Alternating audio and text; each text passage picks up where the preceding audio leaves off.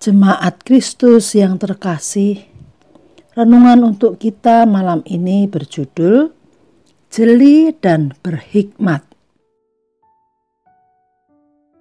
Dan bacaan kita diambil dari Injil Markus 13 ayat 19 sampai dengan 23. Beginilah firman Tuhan.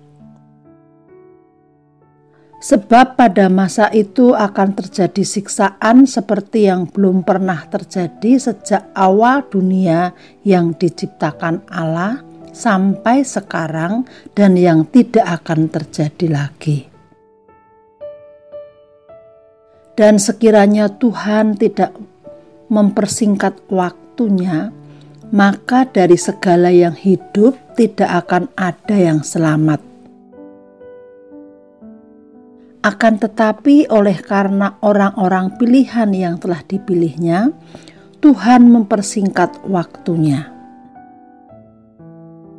Pada waktu itu, jika orang berkata kepada kamu, "Lihat, Mesias ada di sini," atau "Lihat, Mesias ada di sana," jangan kamu percaya. Sebab Mesias-Mesias palsu dan nabi-nabi palsu akan muncul dan mereka akan mengadakan tanda-tanda dan musisat-musisat dengan maksud sekiranya mungkin menyesatkan orang-orang pilihan. Hati-hatilah kamu, aku sudah terlebih dahulu mengatakan semuanya ini kepada kamu. Berbicara tentang akhir zaman selalu menarik karena menggambarkan banyak peristiwa yang dapat dikatakan tidak lazim dan juga memberi efek takut pada kita karena sangat masifnya kejadian-kejadian yang terjadi. Namun sebelum itu semua terjadi dalam Alkitab sendiri sudah dinyatakan bahwa akan ada peristiwa-peristiwa yang mengawali tersebut dan salah satunya adalah tentang kehadiran nabi palsu yang akan mengoyakkan iman kita. Dapat mengoyakkan karena bila tidak jeli melihat kita akan percaya terhadap yang dikatakan oleh para nabi palsu itu karena apa yang disampaikan sekilas mirip dengan apa yang dikatakan Allah sehingga membuat orang akan kesulitan untuk memis memilah apakah ini benar atau salah. Kehadiran mereka sangat mungkin berkarisma sehingga orang akan mudah untuk terlena dan terhanyut dengan pesona mereka. Apa yang dilakukan mereka pun akan tampak lebih luar biasa daripada orang-orang yang dengan setia menjaga pengajaran dan iman percaya mereka. Apalagi dengan teknologi yang semakin berkembang, kita melihat bahwa sarana penyebaran ajaran-ajaran palsu semakin mudah untuk diakses oleh siapa pun. Tidak ada lagi penyaring yang kuat di zaman yang serba instan ini.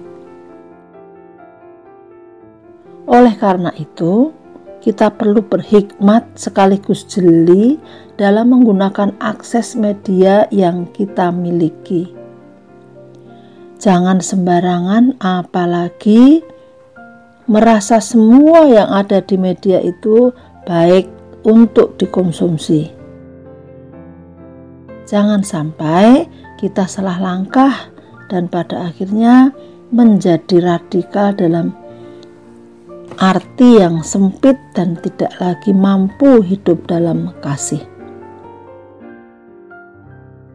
Sekaligus jangan hidup dalam kecurigaan yang berlebih. Mintalah tuntunan Roh Kudus agar setiap langkah kita ada jalan yang benar. Dibutuhkan latihan yang berkelanjutan agar kita dapat memahami mana yang benar dan mana yang salah. Jangan jemu untuk berproses. Demikianlah renungan malam ini. Semoga damai sejahtera dari Tuhan Yesus Kristus tetap memenuhi hati dan pikiran kita. Amin.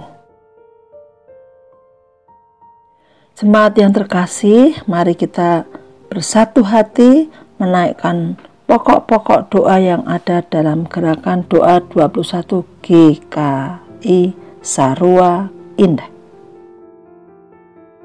Mari berdoa.